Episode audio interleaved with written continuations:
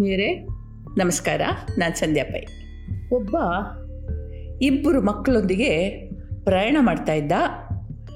ಪ್ರಯಾಣ ಮಧ್ಯದಲ್ಲಿ ಒಮ್ಮಿಂದೊಂಬಿಗೆ ಅವನಿಗೇನೋ ಕಾರಣಕ್ಕೆ ಭಯಂಕರ ಸಿಟ್ಟು ಬಂತು. ದೃಶ್ಯವಾಗಿ ಸಿಟ್ಟು ಬರುವಂಥದ್ದೇನೂ ನಡೆದಿರಲಿಲ್ಲ. ಇವನು ಇಡೀ ದಿನ ಏನೋ ಗಾಢವಾಗಿ ಯೋಚನೆ ಮಾಡ್ತಾ ಇದ್ದವ.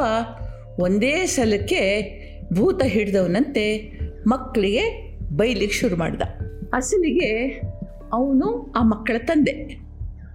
ಮೊದಲು ಬೈದ, ಆಮೇಲೆ ಎರಡು ಪೆಟ್ಟು ಹೊಡೆದ ಮಕ್ಕಳು ಅಳ್ಳಿಗೆ ಶುರು ಮಾಡ್ತಾ ಇರೋ ಹಾಗೆ ಸರಿ ಒಂದೆರಡು ಹೊಡೆದ. ಮಕ್ಕಳು ಬಿಕ್ಕಿ ಬಿಕ್ಕಿ ಅಳ್ಳಿಗೆ ಶುರು ಮಾಡಿದರು. ಸಹ ಪಯಣಿಗರು ಇದನ್ನು ಗಮನಿಸ್ತಾ ಇದ್ದರು ಒಬ್ಬನಿಗೆ ತಡಿಲಿಕ್ಕಾಗಲಿಲ್ಲ. ಇದೆಂಥ ಹೇಸಿಗೆ ಸ್ವಾಮಿ ಇದೆಂಥ ಕ್ರೌರ್ಯ? ಮಕ್ಕಳು ಏನೋ ತಪ್ಪು ಮಾಡಿದ್ರು ಇಟ್ಕೊಳ್ಳೋಣ. ನಮಗೇನೋ ತಪ್ಪು ಮಾಡಿದ್ದು ಕಾಣಲಿಲ್ಲ. ಆದರೂ ಏನೋ ತಪ್ಪು ಮಾಡಿದ್ರು ಅಂತ ಇಟ್ಕೊಳ್ಳೋಣ. ಮೊದಲನೇದಾಗಿ ಚಂದದ ಮಾತುಗಳಿಂದ ತಿದ್ದಬೇಕು, ಗದರಿಸಿ ಹೇಳಬೇಕು. ಮತ್ತು ಮೀರಿದರೆ ಒಂದೇಟ್ ಹಾಕಿದರೆ ತೀರಾ ಹೆಚ್ಚು. ಹೀಗೆ ದನಗಳಿಗೆ ಹೊಡೆದಂತೆ ಗಂಟೆಗಟ್ಟಲೆ ಹೊಡೆಯೋದೆ ನೀವೆಂಥ ತಂದೆ ಅಂತಂದರು. ಇವನಿಗೆ ಇನ್ನೂ ಕೆದರಿತು, ಇನ್ನೂ ಎರಡು ಬಲವಾಗಿ ಹೊಡೆದ. ಈಗ ಹಿರಿಯರಿಗೆ ನಿಜಕ್ಕೂ ಸಿಟ್ಟು ಬಂತು. ಏನು ಸ್ವಾಮಿ? ಮಕ್ಕಳನ್ನು ದೈಹಿಕವಾಗಿ, ಮಾನಸಿಕವಾಗಿ ಹಿಂಸಿಸೋದು ಶಿಕ್ಷಾರ್ಹ ಅಪರಾಧ. ನೀವು ಈ ಕ್ಷಣ ಹೊಡೆಯೋದು ನಿಲ್ಲಿಸದೇ ಇದ್ದರೆ ನಾನು ಪೊಲೀಸರನ್ನು ಕರಿತೀನಿ. ಆಮೇಲೆ ನಿಮ್ಮ ಬದುಕು ನರ್ಕ ಆಗ್ತದೆ, ಏನಂತೀರಿ? ಅಂತ ಗದರಿಸಿದ್ರು. ತಂದೆ ಎದ್ದು ನಿಂತ, ಸ್ವಾಮಿ, ಏನಾದರೂ ನನ್ನ ಬದುಕು ಈವಾಗಿರೋದಕ್ಕಿಂತ ಹೆಚ್ಚಿನ ನರಕ ಆಗೋದು ಅಸಾಧ್ಯ ಏಕೆ ಅಂತಿರೋ? ಒಂದು ವಾರದ ಹಿಂದೆ ನನ್ನ ಹೆಂಡತಿ ಸಿಟ್ಟು ಮಾಡ್ಕೊಂಡು ತವ್ರಿಗೆ ಹೋದ್ಲು.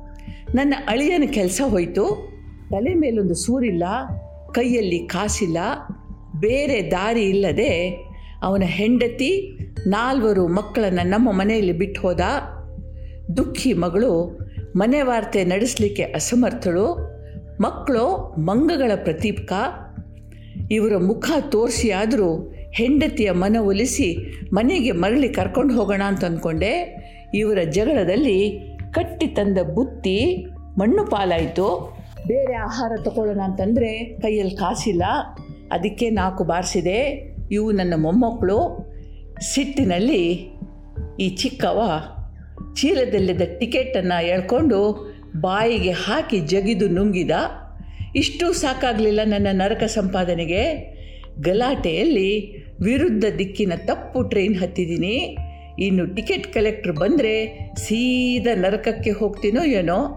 ಯಾಕೆ ಅಂತಂದರೆ ಕೈಯಲ್ಲಿ ಕಾಸಿಲ್ಲದೆ ವಿರುದ್ಧ ದಿಕ್ಕಿನಲ್ಲಿ ಪ್ರಯಾಣ ಮಾಡ್ತಾ ಇರೋ ನನಗೆ ಈ ಮಕ್ಕಳು ಜೊತೆಗಿರೋದು ಇನ್ನು ಯಾವ ನರಕದ ಬಾಗಿಲಿಗಿಂತ ಹೆಚ್ಚು?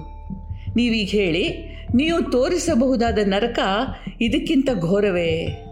ಅಂತಂದ. ಒಂದು ತಮಾಷೆ ಅಂತಂದರೆ, ಇದೊಂದು ಆಸಕ್ತಿಕರ ಚಿಂತನಾ ಯೋಗ್ಯ ಘಟನೆ. ಸಂತ ಆಸಾರಾಮ್ಜಿ ಬಾಪು ತಮ್ಮ ಪ್ರವಚನದಲ್ಲಿ ಆಗಾಗ ಹೇಳ್ತಾ ಇದ್ದರಂತೆ ಇದನ್ನು. ಇದು ನಮ್ಮ ಬದುಕು ಹೌದು. ತಿಳಿದೋ ತಿಳಿಯದೆಯೋ, ಮೊಟ್ಟ ಮೊದಲಿಗೆ ನಾವು ನಮ್ಮದಲ್ಲದ ಟ್ರೈನ್ ಹತ್ತೀವಿ ಇದಕ್ಕೆ ಕಾಮ, ಕ್ರೋಧ, ಮಾತ್ಸರ್ಯ, ಲೋಭ, ಮದ ಇತ್ಯಾದಿ ಭೋಗಿಗಳು, ಮನಸ್ಸು, ಬುದ್ಧಿ ಈ ಟ್ರೈನನ್ನು ನಡೆಸ್ತದೆ. ಈ ಸರಿಯಾದ ಹಾದಿಯ ಅರಿವಿನಿಂದ ನಡೆಸಿದ್ವೋ ಬದುಕಿದ್ವಿ. ಇಲ್ಲದಿದ್ದರೆ ಪ್ರಯಾಣ ವಿರುದ್ಧ ದಿಕ್ಕಿಗೆ. ನಮ್ಮ ಪರಿಧಿಯಲ್ಲಿ ಬರುವವರನ್ನು ನಮ್ಮ ಗೊಂದಲಗಳ ಹಿಸ್ಸೆಯಾಗಿ ಮಾಡಿಕೊಳ್ತೀವಿ.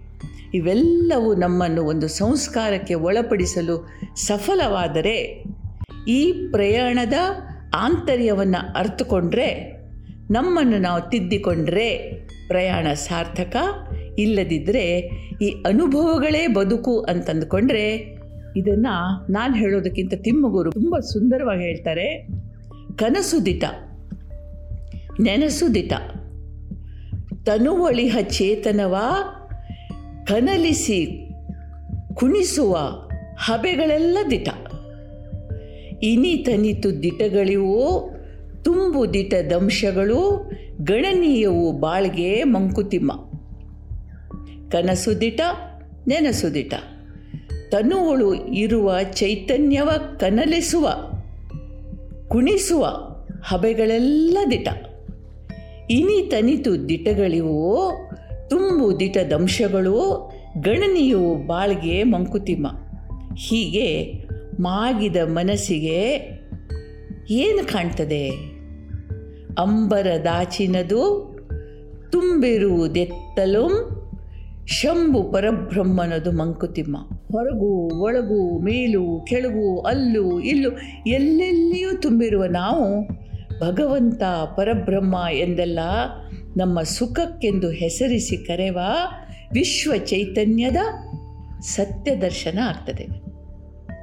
ಅಂದರೆ ಈ ಕನಸು, ನೆನಸು ಎಲ್ಲವೂ ಕೂಡ ಒಂದು ರೀತಿಯಲ್ಲಿ ನಶ್ವರ, ಅದು ಶಾಶ್ವತ ಅಲ್ಲ. ಅದು ಒಂದಲ್ಲ, ಒಂದು ದಿನ ಕಳೆದು ಹೊಸ ಬೆಳಕು ಮೂಡುವಂಥದ್ದು. ಇದನ್ನು ಅರ್ಥಕೊಂಡು ನಮ್ಮ ನಿಜವಾದ ಸ್ವರೂಪವನ್ನು ಅಂಬರ ದಾಚಿನದು, ತುಂಬಿರುವುದೆತ್ತಲು ಶಂಭು ಪರಬ್ರಹ್ಮನದು. ಈ ಶಂಭು ಪರಬ್ರಹ್ಮನ ಒಂದು ಅಂಶಗಳು ನಾವು ಅಂತ ನಮಗೆ ಅರ್ಥ ಆದಂತೂ ಇದರ ಅಂತರಾಳ ಅರ್ಥ ಆಗ್ತದೆ. ಮುಂದಿನ ಪಯಣವನ್ನು ಆ ಪರಬ್ರಹ್ಮನೇ, ಪರಬೊಮ್ಮನೆ ಕೈ ಹಿಡಿದು ನಡೆಸ್ತಾನೆ ಅಂತ ತಿಮ್ಮಗುರು ಹೇಳ್ತಾರೆ. ಚಂದದ ಕತೆ. ಜೈ ಹಿಂದ್.